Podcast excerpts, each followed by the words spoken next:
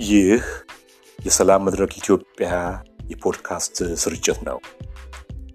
የፕሮግራማችን ዋነኛ ትኩረት በዘላቂ አገራዊ ሰላም ግንባታ፣ ማህበራዊና ፖለቲካዊ እርቅ ላይ ሲሆን ወደዚያም ሊያደርሱ የሚችሉ መንገዶችን በመጠቆም አስተዋጽኦ ለማድረግ እንሞክራለን።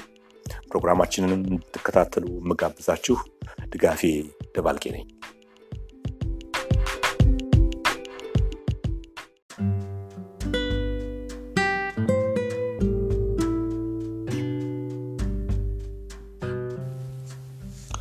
አድማጮቻችን የዛሬው የሰላም መድረክ ኢትዮጵያ ዝግጅታችን በሁለት የተከፈለ ሲሆን በመጀመሪያው ክፍል አገራዊ ሰላም ግንባታ የሁሉም ቀና ሀሳቢና ሰላም ወዳድ ዜጎች ኃላፊነት ነው በሚል ርዕስ ያዘጋጀነው ሀተታ የምናቀርብ ሲሆን በክፍል ሁለት ዝግጅታችን ደግሞ የዕለቱ ፕሮግራማችን እንግዳ ጋር ያደረግነው ቃለ ምልልስ ይቀርባል። አብራቸውን ትቆዩ ዘንድ የምጋብዛችሁ የፕሮግራሙ አዘጋጅና አቅራቢ ድጋፌ ደባልቄ ነኝ። አገራዊ ሰላም ግንባታ የሁሉም ቀና ሀሳቢ ዜጎች ኃላፊነት ነው። ሰላም ዘርፈ ብዙ ትርጉም ያለውና ለሰው ልጆች የቀን ተቀን ከሚያስፈልጉት ዋነኛ መሟላቶች ውስጥ በግንባር ቀደምትነት የሚጠቀስ ነው። በተለምዶ የሀገራችን አባባል ወልዶ መሳም ዘርቶ መቃም ሰላም በታጣበት ሁኔታ ውስጥ በእጅጉ አስቸጋሪና ከፍ ሲልም የማይታሰብ ነው። ሰላም ብዙ ትርጉም ያለው ነው ስንል ለሰላም መረጋገጥ የጦርነት ወይም የውጊያ ለመኖር ብቻ ቅድመ ሁኔታ ለመሆኑንም ለማስረገጥ ነው። ምሉ እና ዘላቂ ሰላም የሚገኘው የፖለቲካ፣ የኢኮኖሚ፣ ማህበራዊና ሌሎች መብቶች በጸና ተቋማዊ መሰረት ተደግፈው ከመከበራቸውና መረጋገጣቸው ጋር በቀጥታ የተቆራኘ ነው። ይህ ደግሞ እንድንረዳ የግድ የሚለን የሰላም ክሮች ከግለሰብ ጀምሮ እስከ አገር ድረስ የተሳሰሩና የአንዱ ሰላም ማጣት በሌላው ላይ ጽኑ ተጽዕኖ የሚያሳድር መሆኑን ነው።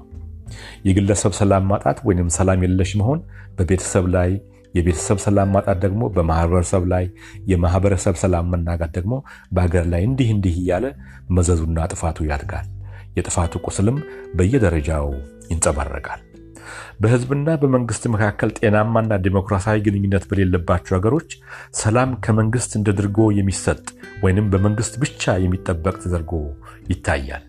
ከዚህ የተዛባ አመለካከት በመነሳትም መንግስት ሰላምን ለማስከበር ሲል የአስቸኳይ ጊዜ አዋጅ አውጇል፣ መንግስት ለሰላም መረጋገጥ ሲል ይህን ፈጽሟል፣ ያንን አድርጓል ሲባል እንሰማለን። ይህ ደግሞ የሚመነጨው አንድም ሆን ብሎ የሰላምን ትርጉም ለማዛባት ከመፈለግ ወይንም የዘላቂ ሰላምን ትክክለኛ ትርጉም በሚገባ ካለመረዳት የሚመነጭ ነው። ጸጥታን ማስከበርና ዘላቂ ሰላምን ፍትሐዊ በሆነ መሰረት መገንባት በይዘትም በቅርጽም የተለያዩ ናቸው። እውነተኛና ዘላቂ ሰላም በፖለቲካ ቀመር በሚሰላ ሂሳብ ውስጥ እንደ አማራጭ የሚታሰብ ሳይሆን ሰላም በራሱ አንድና ብቸኛ አማራጭ መሆኑን ከመገንዘብና ይህንንም ወደ ተግባር ከመለወጥ የሚገኝ ነው። እውነተኛና ዘላቂ ሰላም የፖለቲካ አጀንዳን ለማሳካት እንደ ስልት ወይንም ታክቲክ በመጠቀም የሚገኝ ሳይሆን ራስን ለሰላም መርሆች ያለማወላዳት ከማስገዛት የሚገኝ ውጤት ነው። ይህ ማለት ደግሞ ሰላም መፈክር ሳይሆን የኑሮና የህይወት ዘይቤ፣ የሀሳባችን መነሻና መድረሻ፣ ስራችንን የምንነድፍበትና የምንተገብርበት መርህ መሆኑን ነው።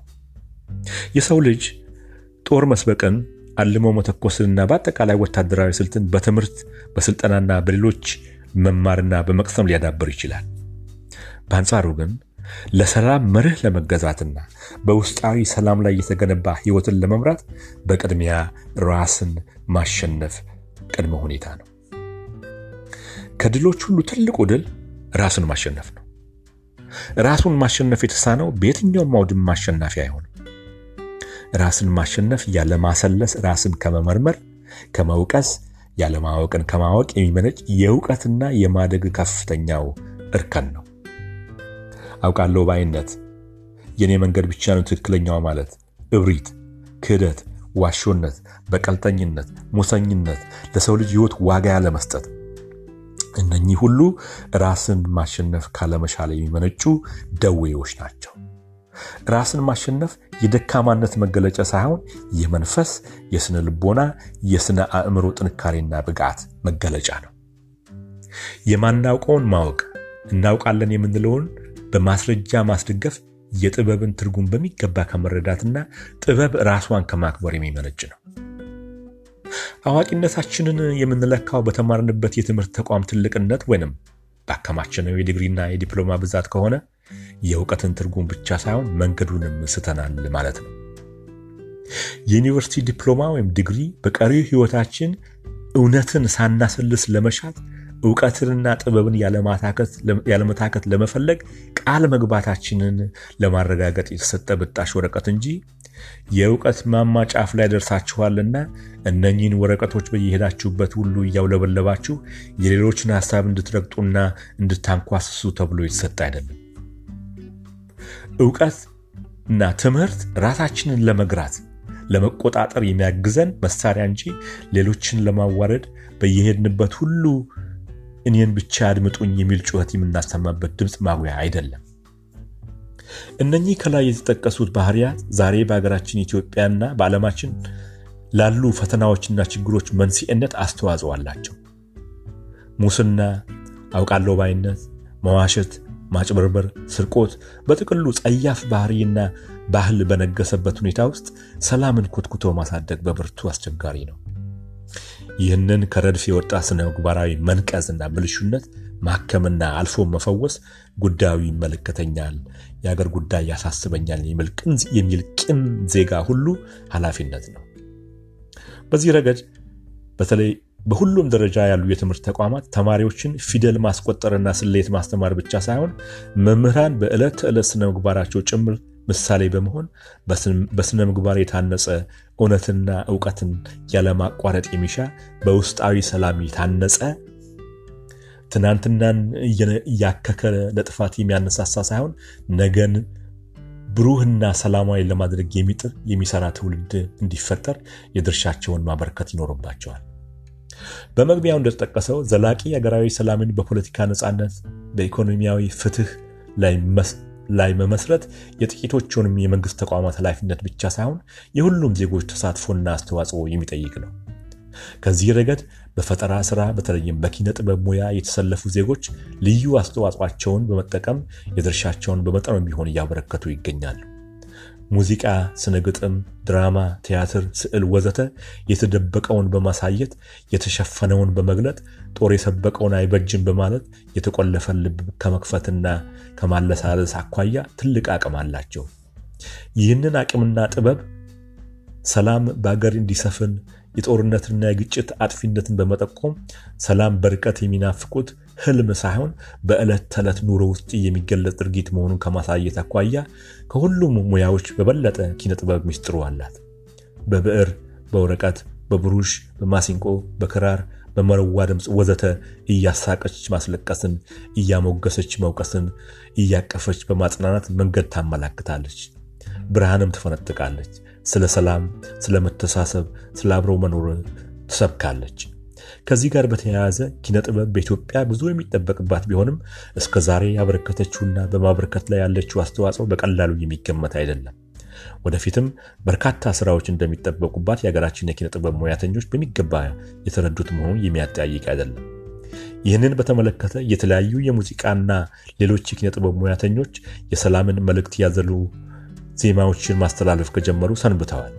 ዛሬ ይዘንላችሁ የቀረብነው እንግዳችን ከዚሁ ጋር የተያያዘ ስራን አስፈላጊነት የምትመክር አንድ የኪነ ጥበብ ሰው ናት።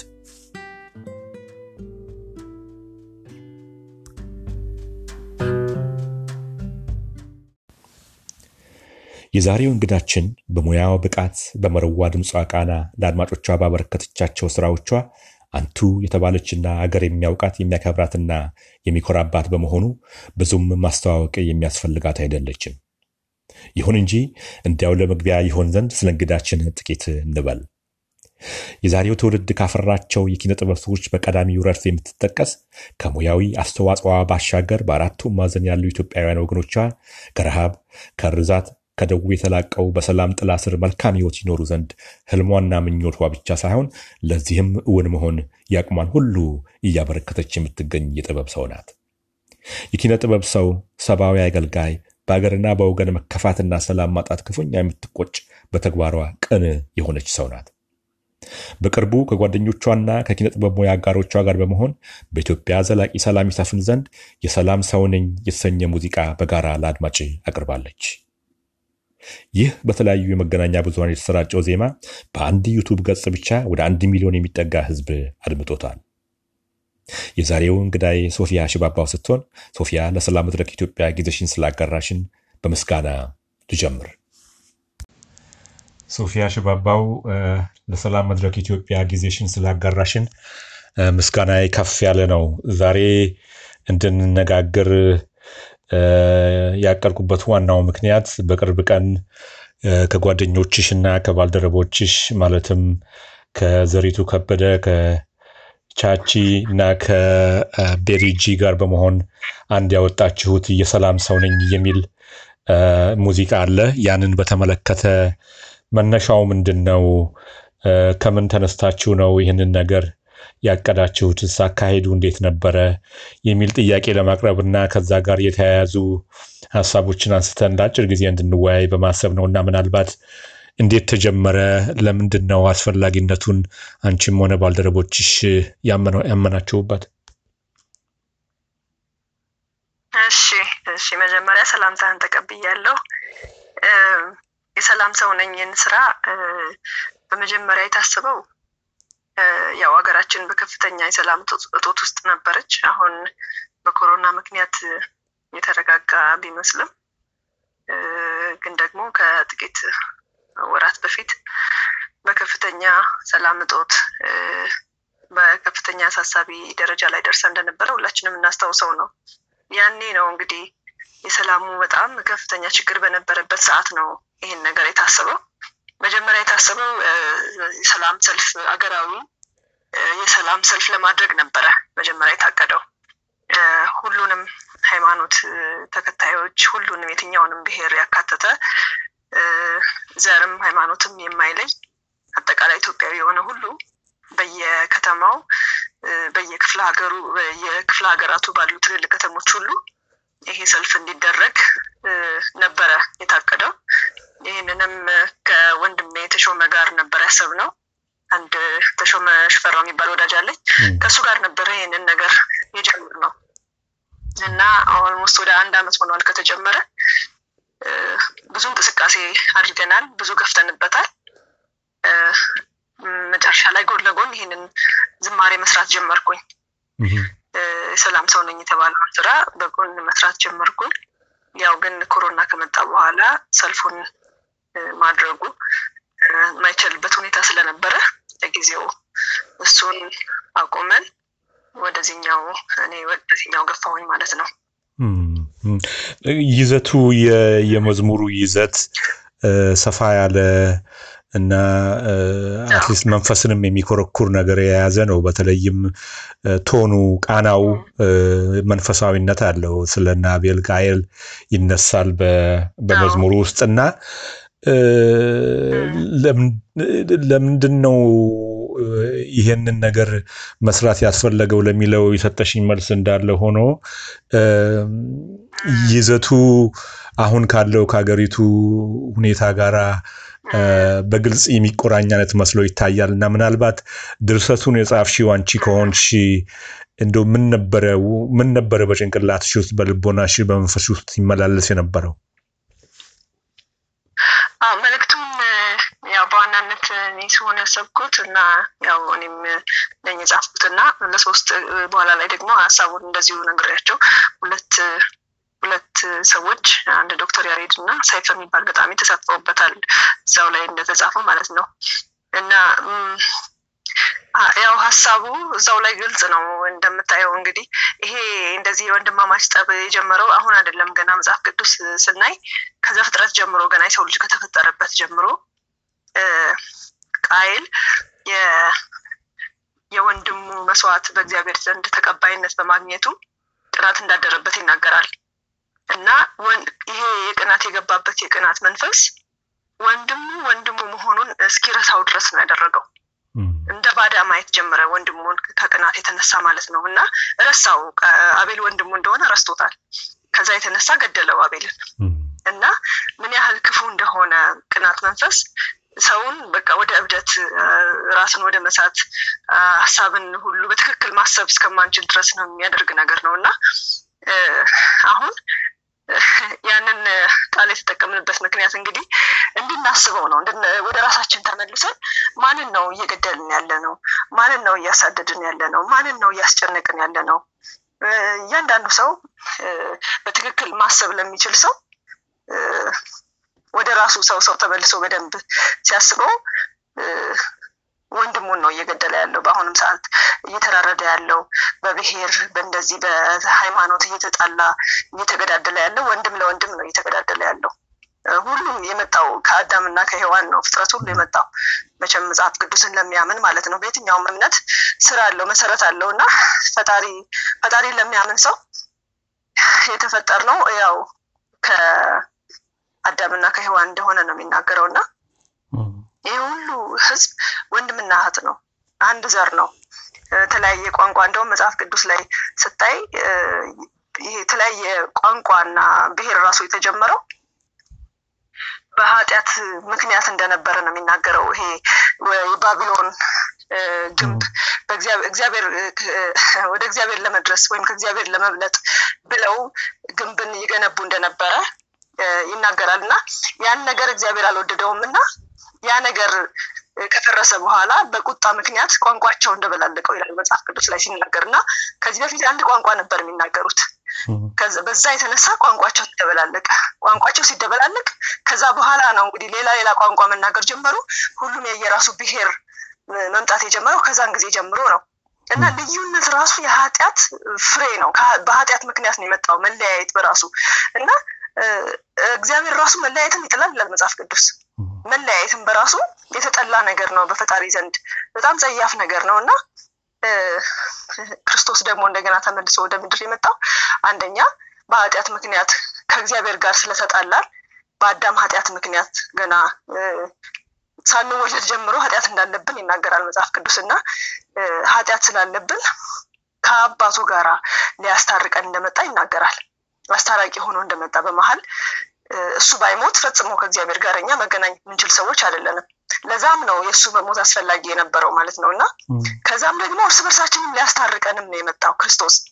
አሁን ብዙ ሰዎች የማይረዱት ነገር ክርስቶስ የመጣው የእኛን ኃጢአት ደምስሶ ከእግዚአብሔር ጋር ሊያስታርቀን እንደመጣ ብቻ ነው ሰዎች የሚያስቡት፣ ግን እርስ በርስም ጭምር ነው። ምክንያቱም ይሄ የፍቅር element ጠፍቷል አሁን ከሰው ልጆች ላይ ሰዎች ራስ ወዳድ ሆነዋል። ሰዎች በጣም ሀሜተኞች ሆነዋል። ሰዎች ተሳዳቢዎች ሆነዋል። ሰዎች በጣም ቀናተኞች ሆነዋል።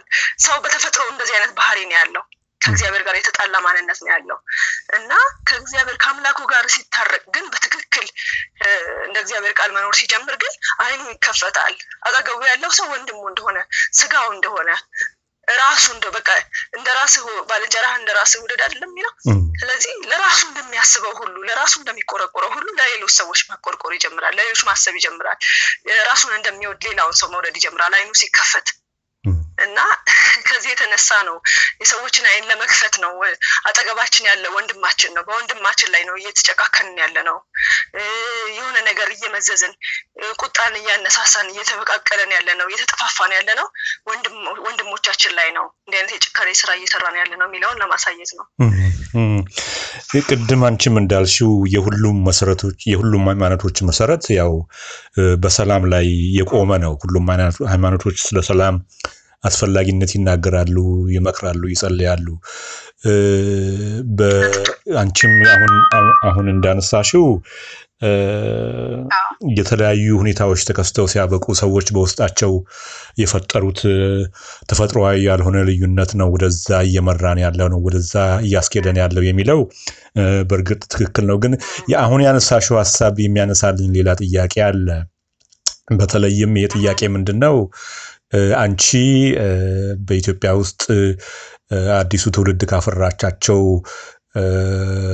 ቃና እና መረዋ የሆነ ድምፅ ካላቸው ሰዎች ውስጥ አንዱ ነሽ። ይህንን ግን የምታገለግዩ መንፈሳዊ በሆነ መንገድ በኩል ነው። ይሄ አሁን የሰራሽው ስራ ከመንፈሳዊ ስራሽ ጋር ምን ያክል አንድ ነው? ምን ያክል ይቀራረባል? ምን ያክል ይራራቃል? የሚለው በተለያየ ቦታ ጥያቄ ያስነሳል። ጥያቄው አስፈላጊ ነው ማለት ሳይሆን እስኪ እንደው ያንን ትንሽ ነካ ብታደርጊልኝ ለማለት ብዬ ነው። ያው እኔ የሰራሁት መንፈሳዊ ነገር ነው ብዬ አምናለሁ። መንፈሳዊ እና ሀገራዊ ነገር ነው። መንፈሳዊ ሰው መሆን ደግሞ ጨርሶ ስለ ሀገር አይመለከተንም ማለት አይደለም። ምክንያቱም የምንኖረው ሀገራችን ውስጥ ነው። ዞሮ ዞሮ እንደገናም ስታይ ስለ ኢትዮጵያ ኢትዮጵያ ራሷ እኮ የተስፋ ቃል ያላት ምድር ናት። መጽሐፍ ቅዱስ ላይ ኢትዮጵያ እጆቿን ወደ እግዚአብሔር ተዘረጋለች ተብሎ ትንቢት ተናግረዋል ስለ ኢትዮጵያ። በመጨረሻው ዘመን ለኢትዮጵያ መልካም ነገር እንዳለ እኮ ይናገራል። ለይቶ ከሌሎች ሀገሮች በጣም ብዙ ሀገሮች አሉ አፍሪካ ውስጥ እንደ ኢትዮጵያ ግን mention የተደረገ ያለ አይመስለኝም። እና በመልካም ነው ደግሞ mention የተደረገችው። ተስፋ ያላት ሀገር እንደሆነች ወደ ፈጣሪዋ የምትመለስ ሀገር እንደሆነች ተነግሯል። እና ይሄ ነገር የሚፈጸመው መንፈሳዊ ነገር በገባቸው ሰዎች እግዚአብሔር አስቀድሞ አይናቸውን በከፈተላቸው ሰዎች ነው ብዬ አምናለሁ። እና መንፈሳዊ ሰው መሆን ማለት በፍጹም በቃ የሀገር ጉዳይ የማይመለከተው ምድር ላይ የሚከናወነው ነገር የሚደረገው ነገር የማይመለከተው ማለት አይደለም በእኔ መረዳት። እንደውም ከእግዚአብሔር በተማረው መልካም ጥበብ መልካም ነገር የበለጠ ለሀገሩ አስተዋጽኦ ማድረግ የሚችል ነው ብዬ አምናለሁ። ብዙ እኮ አሉ መንፈሳዊ ሰዎች ሆነው ፖለቲከኞች አሉ፣ የጤና ባለሙያዎች አሉ፣ አስተማሪዎች አሉ፣ ብዙ አይነት ሙያ ውስጥ ገብተው ይሰራሉ። እና እኔም ደግሞ በገባኝ መጠን እግዚአብሔር ደግሞ በሰጠኝ ጥበብ በተሰጠኝም ታለንት ተጠቅሜ ለሀገሬ መልካም ነው ነው የምለውን ነገር ነው አስተዋጽኦ ለማድረግ የሞከርኩት። እንደ መጽሐፍ ቅዱስም ቃል ነው። ከቃሉ ውጭ የሆነ ነገር ወይም ኃጢአት ሊባል የሚችል ነገር አድርጌያለሁ ብዬ አላምንም፣ በእኔ መረዳት ማለት ነው። እና ምንም የሚጋጭ ነገር የለውም። misunderstanding በእርግጥ በተወሰኑ ሰዎች ላይ እንደፈጠረ አውቃለሁ። ያው ከነበረው ስርዓት ውጭ አልተለመደም። እንደዚህ በተለይ ደግሞ ከአርቲስቶች ጋር እንዲህ አይነት መንፈሳዊ ነገር መስራት አልተለመደም በእኛ ሀገር። በሌሎች ሀገሮች የትኛውም ዓለም ብትሄድ የቤተክርስቲያን ሰዎች አርቲስቶች እንደውም ቤተክርስቲያን እየመጡ እየተጸለየላቸው መልካም አስተዋጽኦ ለምድራቸው ለሀገራቸው እንዲያደርጉ እንዲሰሩ በተሰጣቸው art እንደውም ትውልድን ወደ አመጽ ሳይሆን ወደ ጽድቅ ነገር ወደ መልካም ነገር ወደ መልካም አስተሳሰብ እንዲመሩ ትልቅ ኃላፊነት ተጥሎባቸው የተጸለየላቸው mentor እየተደረጉ በእግዚአብሔር ቃል ነው የሚሰሩት ሙያቸው ማለት ነው። እና እኛ ሀገር ደግሞ እንደዚህ አይደለም። አሰራሩ ትንሽ የተለየ ስለነበረ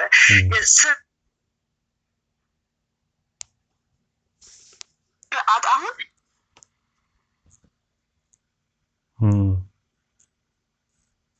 እንትኑ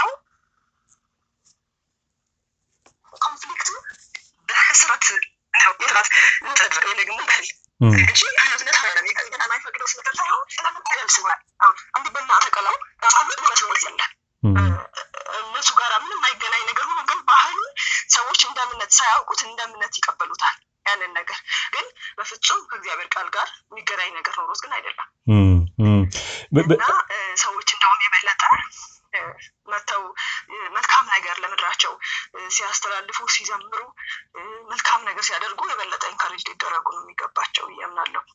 ትክክል ነው። ሌላው አንዱ ችግር የምንሰማውና የምናየው ምንድን ነው? ሰላም እንደ ውጫዊ ነገር አድርጎ ከሰው የሚሰጥ ወይም የሚከለከል ነገር አድርጎ የማየት ባህሪ ያለ ይሄ በኢትዮጵያ ውስጥ ሳይሆን በብዙ ቦታዎች ላይ የሚታይ ነው። ሰላም ውስጣዊ ከራሱ ጋር ሰላም የሌለው ሰው ከጓደኛውም ጋር ሰላም አይኖረውም፣ ከቤተሰቡም ጋር ሰላም አይኖረውም። ሰላምን ውስጣዊ እና መንፈሳዊ ነገር አድርጎ ከማየት አኳያ ይሄ ሙዚቃ መልእክት ያስተላልፋል ብለሽ ታስቢያለሽ? እውነት ነው። ሰላም የመጀመሪያው ሰላም እኔ ያው በማምነው እምነት እንደ እግዚአብሔር ቃል ውስጣዊ ሰላም በጣም important ነው። ከሁሉ በላይ የውስጥ ሰላም important ነው። እሱ ደግሞ የሚገኘው በአንድ እና በአንድ መንገድ ነው። እግዚአብሔር ቃል እንደሚለው ኢሳያስ ምዕራፍ ዘጠኝ ስድስት ላይ ሕፃን ተወልዶልናል፣ ወንድ ልጅም ተሰጥቶናል፣ አለቅነትም በጫንቃው ላይ ይሆናል እና ስሙ ድንቅ መካር፣ ኃያል አምላክ ደግሞ የሰላም አለቃ ተብሎ ይጠራል ይላል። የሰላም አለቃ አሁን ያንን ቃል ሳየው ለካ ሰላምም አለቃ አላት እላለሁ እና ሰላም በራሷ ዝም ብላ የምትንቀሳቀስ ነገር አይደለችም። አዛዥ አላት፣ የሚያስተዳድራት ማኔጀር አላት፣ አለቃ አላት። ሰላም ሂጂ ወደ ተባለችበት ቦታ ነው የምትሄደው እና የሰላም አለቃ ተብሎ የተጠራው ጌታ ኢየሱስ ክርስቶስ ነው። ስለኛ ኃጢአት የሞተው ስለ ሰው ልጆች ሁሉ ኃጢአት ዓለምን ሊያድን የሞተው የእግዚአብሔር ልጅ ኢየሱስ ክርስቶስ ነው የሰላም አለቃዋ ማለት ነው። እና አሁን እሱን በሌላ ቦታ ደግሞ ለተቀበሉት በስሙ ለሚያምኑት የእግዚአብሔር ልጆች የሆኑ ዘንድ ስልጣንን ሰጣቸው ይላል እና አሁን ኢየሱስ ክርስቶስን ራሱ የሰላም አለቃ ስለሆነ እሱን ስንቀበለው እና receive በህይወታችን ላይ እሱን invite ስናደርገው ራሱ ሰላም ስለሆነ የሰላምም አለቃዋ ስለሆነ ሰላምን ነው የምንቀበለው። ወደ ህይወታችን የምንጠራው ሰላምን ነው። ይሄ ደግሞ personal ነው። ይሄ ከሌሎች ሰዎች ጋር ተደራድረን እና ተመካክረን የምንወስነው ነገር ሳይሆን በግላችን ከእግዚአብሔር ጋር የምናደርገው እርቅ ነው። ክርስቶስ ኢየሱስን በማመን ከዛ በኋላ አምኖልኝ ሞቶልኛል፣ ስለ እኔ ኃጢአት ሊሞተልኝ ሰላም ሊሰጠኝ ነው የሞተው ብለን አምነን ስንቀበለው የምናገኘው የውስጥ ሰላም አለ። ራሱ ጌታ ኢየሱስ ክርስቶስ ሲናገር እኔ ሰላም እንዲሆንላችሁ እንዲበዛላችሁም መጣሁ ብሏል። እሱ ከሰማይ ከአባቱ ቀኝ ወርዶ የተሰቀለበት ዋናው ዓላማ ሰላም እንዲሆን ግን እንዲበዛልንም ነው ያ ሰላም የመጣው ማለት ነው። ይሄ የውስጣችንን ሰላም ነው የሚናገረው።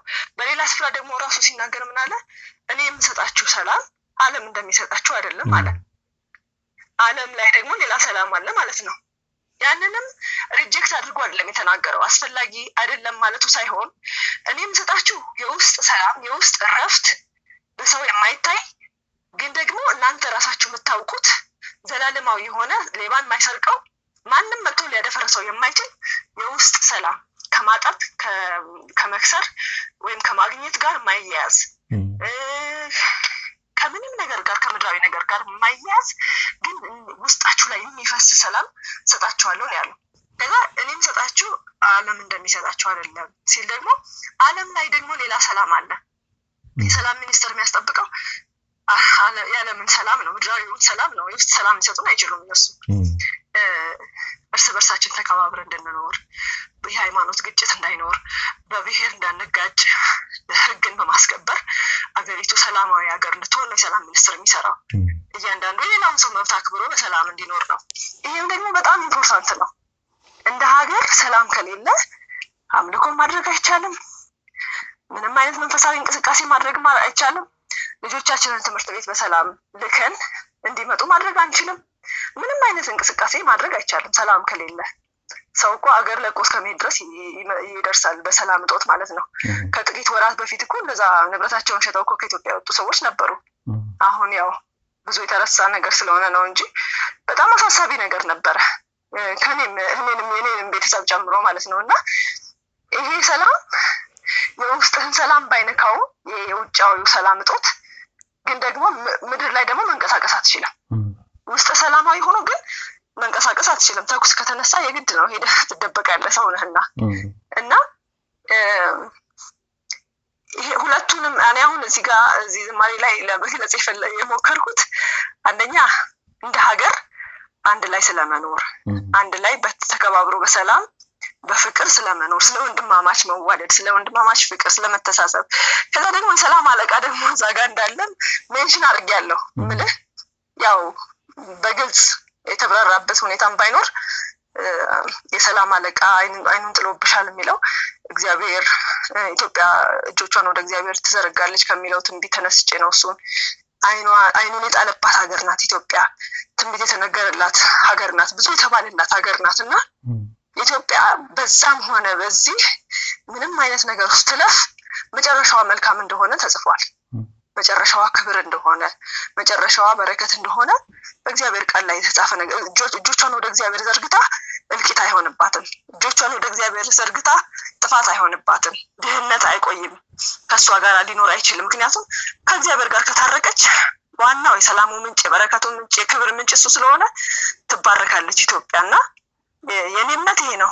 እና ለዛ ያንን ትንቢት ለማፋጠን ያደረግኩት አስተዋጽኦ ነው ብዬ ነው ማምነው ትልቅ አስተዋጽኦ ነው ያበረከታችሁት በጋራ ሆናችሁ አሁን ካለው እውነታ አኳያ በእጅጉ በጣም የሚያስፈልግ ነው። ይሄ ደግሞ ዘላቂ ስራ የሚሻና የጀመራችሁት አንዳንድ ስራዎችን በዚሁ መልኩ እንዲቀጥሉ የማድረግ ጋር የተያያዘ ነው። ሌላው ጥያቄ ሶፊያ ላንቺ ያለኝ ኪነ ጥበብ አንቺም እንደምታውቂው በመንፈሳዊም ሆነ በሌላው ዘርፍ ብዙ አቅም ያላት ናት። በዚህ በኩል እንደው በቂ ስራ ተሰርቷል ብለሽ ታስቢያለሽ ወይ? የኪነ ጥበብ ሰዎች ሰላምን በመስበክ የተጣላን በማስታረቅ የተራራቀን በማቀራረብ የሚጠበቅባቸውን ኃላፊነት እየተወጡ ነው ትያለሽ?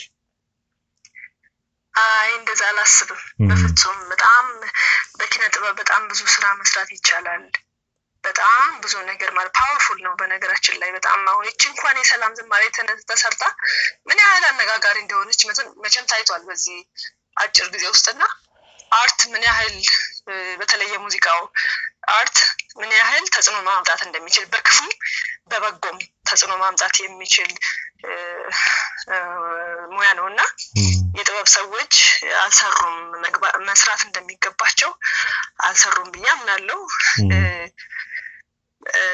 በጣም ብዙ ነገር መስራት ይችሉ ነበር፣ አሁንም ይችላሉ ከፈለጉት ማለት ነው። እና ብዙ ጊዜ የማየው ምንድነው? ጥግ ጥግ ይዞ ሁሉም የራሱን እንደው በቃ አልነካካም፣ እዚህ ውስጥ አልገባም፣ የራሴን ኑሮ ነው የምኖረው አይነት ነገር እያወቁ እያዩ የማግለል ነገር ሃይማኖት ውስጥም የእምነት ውስጥም ያሉ ሰዎች እንደዛው extremely በቃ religious በመሆን አገራችን በሰማይ ነው የሚል አይነት ነገር እዚሁ እየኖሩ ግን ዲናይ ለማድረግ የመሞከር ነገር አለ። እኔ ይህን ነገር አልቀበለውም። ምክንያቱም መንፈሳዊነት ማለት ሁሌ ራስን በርን ዘግቶ መጸለይና መዘመር ብቻ ሳይሆን አካባቢያችን ላይ እየወደቁ ስላሉ ሰዎች ኬር ማድረግ ሰው ወንድምና ወንድም ሰውና ሰው እየተገዳደለ እኔን አይመለከተኝ ማለት ለእኔ መንፈሳዊነት አይደለም። ለሌሎች ሰዎች መኖር ነው ለእኔ መንፈሳዊነት። ለሌሎች ሰዎች መቆረስ ነው። በምንችለው ነገር ሁሉ በምንችለው አቅም ባለን talent በእግዚአብሔርም ሰጠን መልካም ነው በምንለው ነገር ሁሉ ለሌሎች ሰዎች መቆረስ እንጂ መንፈሳዊነት በር ዘግቶ ተቀምጦ በቃ ሌላ ነገር ማድረጉ ወይም ደግሞ መጸለዩ እና ማንበቡ ብቻ መንፈሳዊነት ነው ብዬ አላምንም። ያ ነገር በጣም important ነገር ቢሆንም ግን ደግሞ ያ የተሞላ ነው ያነበብነው ነገር ደግሞ ወጥቶ ለሌሎች የማይቆረስ ከሆነና ፍሬን ማናፈራበት ከሆነ ለእኔ ትርጉም የለውም እና የትኛውም የጥበብ ሰዎች ብዙ መልካም ተጽዕኖ ማምጣት ይችላሉ። ብዙ አገር ላይ ሰላም እንዲመጣ፣ ልዩነቶች እንዲጠቡ፣ ሰው በቃ ሰላማዊ እንዲሆን ብዙ አይነት ስራ መስራት ይችላሉ። አቅሙ አለ። ያው የፈቃደኝነት እና የ passion ጉዳይ ነው እንግዲህ passion ይጠይቃል እያንዳንዱ ነገር እና አንቺ የምትመጪው ከኪነ ጥበብ ቤተሰብ ነው። ብዙዎቻችን ከአንቺ በፊት የምናውቀው እህትሽን ነው፣ ጂጂን ነው። በተለይ በዚህ በሰሜን አሜሪካ እና በአውሮፓ የእሷን ድምፀ ቃና በኤፍኤም ሬዲዮ መስማት የተለመደ ነው። በተለያዩ የእንግሊዝኛ ጣቢያዎች እንሰማታለን። እቅድ አለ አንቺና እሷ አንድ ላይ የምትሰሩበት? እኔ ተስፋ አደርጋለሁ እንሰራለን ብዬ ወደፊት አብረን ዘምራለን ብዬ ተስፋ አደርጋለሁ።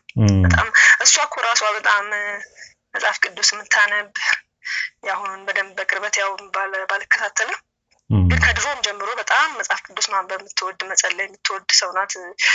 ብዙ ሩቅ አይደለችም እኮ ለመንፈሳዊ ነገር እና ወደፊት መልካም ነገር እንደው እግዚአብሔር የሚደሰትበትም ነገር ሀገርን የሚጠቅም ነገር እንሰራለን ብዬ ተስፋ አደርጋለሁ።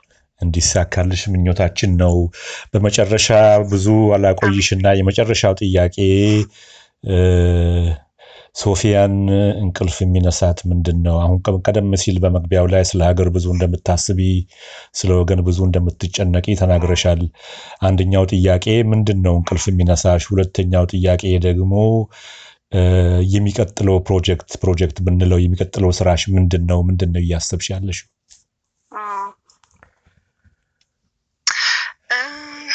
እውነት ለመናገር እንቅልፍ የሚነሳኝ ነገር እንግዲህ አጠያይቅ ሊሆን ይችላል። እንቅልፍ የሚነሳኝ ነገር የለም። ያው ግን እንዳልከው ግን ያው የሀገር ጉዳይ እውነት ለመናገር በቃ ከዚህ በኋላ ምንም አይነት ክፉ ነገር ባንሰማ ደስ ይለኛል። በጣም ጸሎቴም ነው የምልህ ሁሌ የማስበው ነገር ነው ውስጤ ሰዎች በተረዱልኝ ብዬ አሁን ይህንን የሰላም ሰው መዝሙር ካወጣው በኋላ ትንሽ ውዝግብ ምናምን በቤተክርስቲያን አካባቢ ሲነሳ እንደው ምን አለበት በተረዱኝ ብዬ ውስጤ በቃ ውስጤ የተመኘው ነገር ምን ያህል በቃ በምን አይነት መንፈስ የሰራሁት እንዳለሁኝ ይህን ነገር ቢያውቁት እውነት ለመናገር በቃ ሙሉ ሰፖርት እኔ ከምል በላይ በቃ አብረውኝ ይቆሙ ነበር። እግዚአብሔር ቢገልጥ ይህን ነገር ለእያንዳንዱ ሰው ቢያስረዳ ማለት ነው፣ ሞቲቬን ቢያውቁት ማለት ነው እና ምንም ፈጽሞ በቃ ይሄ ጥላቻው፣ የዘር ግጭቱ፣ የሃይማኖት ግጭቱ ፈጽሞ ከሀገራችን ጠፍቶ ሀገራችን ሙሉ በሙሉ ሰላሟን አግኝታ ክብሯ ተመልሶ ኢትዮጵያ በጣም እኮ ብዙ ብዙ ብዙ ለሌሎች ሀገሮች የሚተርፍ ነገር ያላት የተባረከች እግዚአብሔር በተፈጥሮ ሀብት የባረካት በጣም ቢዩቲፉል የሆነ ሕዝብ ውብ የሆነ ሕዝብ ያላት ብዙ መልካም ነገር ተቆጥሮ የማያልቅ መልካም ነገር ያላት ሀገር ናት እና ሳያንሰን የተሰጠን ነገር ከእግዚአብሔር የተቀበልነው ነገር ሳያንሰን ምንድን ነው የሚያበላለን ነገር እና ያለንን ነገር share አድርገን እንኖራለን። ያለንን ነገር ተከፋፍለን ተሳስበን አንተ ትብስ አንቺ ትብስ ተባብለን ስንኖር ማየት ነው ጸሎቴ፣ ምኞቴ ይሄ ነገር ነው። በተለይ ደግሞ በቃ ቃሉን በቃሉ እንደተነገረ ኢትዮጵያ እጆቿን ወደ እግዚአብሔር ተዘረጋለች ተብሎ የተጻፈውን ሰው ሁሉ በፈሪሃ እግዚአብሔር ሲኖር ከእግዚአብሔር ከአምላኩ ጋር ታርቆ ስለ እንትን አይደለም ማወራው እኔ ስለ religion አይደለም ማወራው religion ስለ መቀየር በፍጹም እኔ concern አያደርገኝም እንዲህ አይነት ነገር። በነገራችን ላይ ይሄ የሃይማኖት የመቀያየር ነገር እንደዚህ አይነት ነገር ስለ እሱ ነገር I really don't care care ማድረገው እኔ በትክክል ሰው ከአምላኩ ጋር relationship እንዲኖረው ነው መጽሐፍ ቅዱሳዊ የሆነ relationship እንደ እግዚአብሔር ቃል የሆነ እርቅና relationship እንዲኖረው ነው ከአምላኩ ጋር እና ወጣቱም ከዚህ በኋላ የሚመጣው የሚነሳው ትውልድ ሁሉ እግዚአብሔርን ወደ ማወቅ እንዲመጣ እንጂ ምንም ስለ ሃይማኖት ስለምናምን አይደለም የማወራው እና ምኞቴ ይሄ ነው። ደግሞም ይሆናል። ምክንያቱም ያው የተናገረላት ቃል ስላለ እሱን ነው ማምነው። አዲስ የምንጠብቀው ነገር አለ በፕሮጀክት ደረጃ?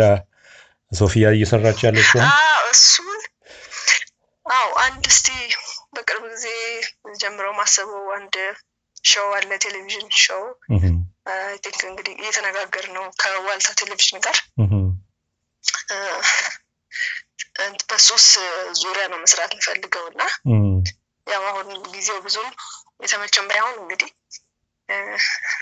ስለ ሱስን በተመለከተ በተለይ ወጣቶች አሁን በከፍተኛ ደረጃ የኢትዮጵያ ወጣቶች ወደ ሱስ እየተጠመዱ ያሉበት ሰዓት ነው። በተለያየ ሱስ፣ በጫት ሱስ፣ በመጠጥ ይሄ ምንድን ነው በሀሽሽ weed እና totally በቃ hopeless እንዲሆኑ እየተደረጉበት ያለበት ሁኔታ ነው። ትምህርት ቤት ሁሉ መላክ ልጆችህን እስከሚያሳስብ ድረስ ማለት ነው። እና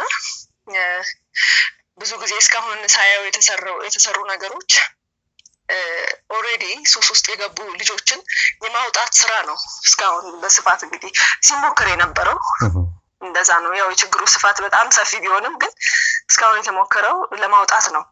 እኔ ደግሞ ፈጽሞ ሱስን ወይም ደግሞ እንዲህ አይነት ነገሮችን እንዳይሞክሩት እንዳያስቡት የሚያደርግ ስራ መስራት ፈልጋለሁ። ሳይሆን መጀመሪያ ሳይቃጠል በቅጠል ነው የሚባለው እና መጀመሪያውኑም አልተሰራም። ማይንዳቸው ላይ አልተሰራ ምን ያህል ደንጀረስ እንደሆነ ምን ያህል ከባድ እንደሆነ አንዴ ከገቡ በኋላ ለማውጣት እነሱን ምን ያህል አድካሚ እንደሆነ ምን ያህል ለእነሱም ከባድ እንደሆነ ብዙ ነገር ሉዝ እንደሚያደርጉ ቤተሰብ ምን ያህል እንደሚጎዳ በዚህ ምክንያት በጣም በጣም ከፍተኛ ጠባሳ ቤተሰብ ላይ የሚያስከትል ነገር እንደሆነ ከብዙ ሰዎች ህይወት ምስክርነት ጋር በማያያዝ በዚህ ነገር ሰለባ የሆኑ የተጎዱ ቤተሰቦችን በማቅረብ ትውልዱ ፈጽሞ እዚህ ነገር ላይ aware እንዲሆን ጠንቃቃ እንዲሆን በየትምህርት ቤቱ quote ኦችን አሁን የተለያዩ በዚህ ጉዳይ ላይ ጽሁፎችን በመለጠፍ በቃ እንደ movement በማስነሳት ወጣቱ ፈጽሞ ከዚህ ነገር ራሱ እንዲጠብቅ አስቀድሞ ሳይሆን መሸሽ እንዲችል ማንቃት የማንቃት ስራ ለመስራት ነው ተዘጋጀ ያለሁት። እንደዚህ አይነት ትውልድ ይዞ እየተጣመመ የተዛባ ነገር ይዞ ቀና ሀገር መገንባት ሰላምን መገንባት አስቸጋሪ ነው። አሁን ያነሳሽው ኢሹ በጣም በጣም ትልቅ ትልቅ ነው። ከሰላም ጋርም ቀጥተኛ የተያያዘ ነው።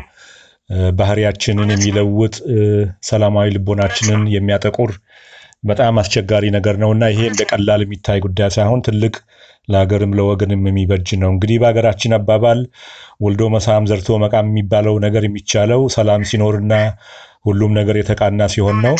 ህልምሽና ምኞትሽ ከጓደኞችሽ እና ባልደረቦችሽ ላይ ተሳክቶልሽ ሀገራችን ወደ ተሻለ መንገድ እንድትሄድ የሁላችን ተስፋና ምኞት ነው። ዛሬ ያለሽን ጊዜ ለእኛ ስላጋራሽን እጅግ በጣም ነው የማመሰግነው ሶፊያ። ወደፊት ምናልባት የፕሮጀክትሽ ተሳክቶልሽ እንደገና ቁጭ ብለን አገር ቤት በአካል ተገናኝተን ብንነጋገር ምኞቴ ነው እያልኩኝ የዛሬውን ውይይታችን በዚሁ አጠቃልላለሁ። በጣም አመሰግናለሁ። እኔም አመሰግናለሁ በጣም እግዚአብሔር ይስጥልኝ።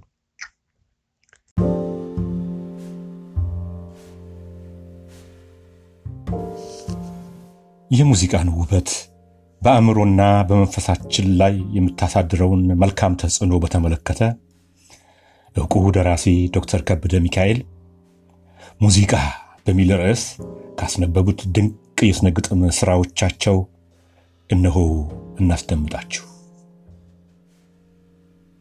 ሙዚቃ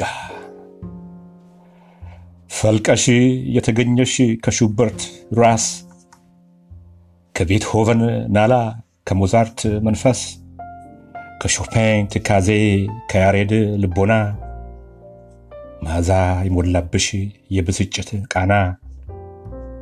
ረቂቋ ድምፅ ሆይ ውቢቷ ሙዚቃ ንጹሕ እንደ ፀሐይ ውብ እንደ ጨረቃ። የጨዋታሽ ለዛ የድምፅሽ ፍስሐ የመንፈስ አረቂ የነፍስ እህል ውሃ አገርሽ ገነት ነው ሰፈርሽም ኤደን። በሰማንሽ ቁጥር በሐሳብ መንገድ ሄደን ታጫውቺናለሽ በህሊና ቋንቋ።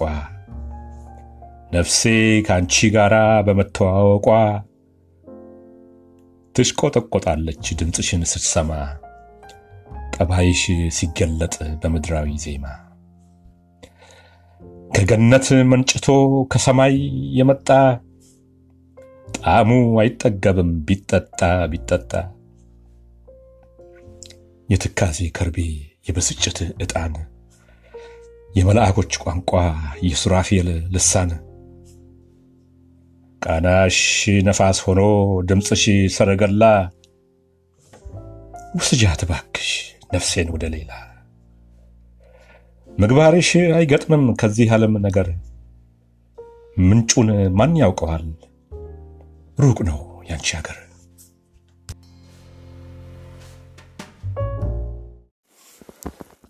አድማጮቻችን ለዘላቂ አገራዊ ሰላም ግንባታና እርቅ ይበጃሉ የምትሏቸውን ሀሳቦች አስተያየቶችና ጥቆማዎች በፒስቶክ ኢትዮጵያ at gmail dot com ብትልኩልን ዝግጅቶቻችንን ለማጎልበት ያግዘናል። የዛሬው ዝግጅታችንን የምናጠናቅቀው ቤቲጂ፣ ሶፊያ ሽባባው፣ ዘሪቱ ከበደና ቻቺ ታደሰ በጋራ ለሕዝብ ያስደመጡትን የሰላም ሰው ነኝ የተሰኘ ዜማ እየጋበዝኩ የምሰናበታችሁ ድጋፌ ደባልቄ ነኝ። በያላችሁበት ሰላም አይለያችሁ።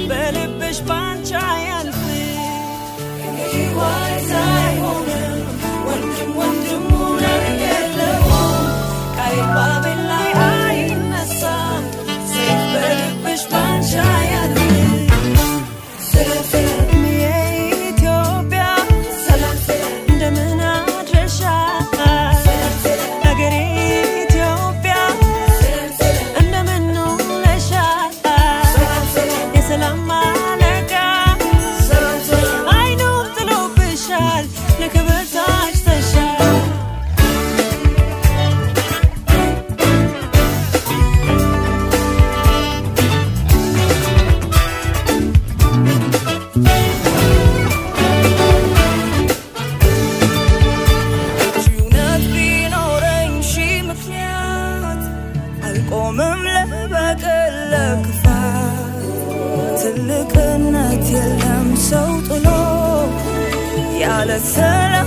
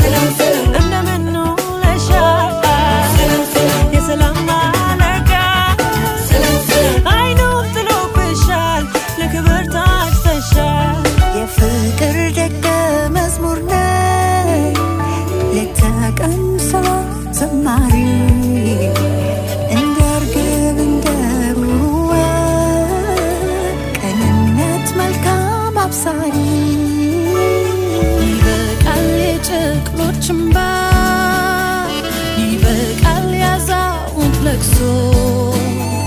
አዘን መከራ አይግታል የሰላም ጎጇችን ፈርሶ። ሴት ልጅ በእናቷ ላይ ምራት በማቷ ላይ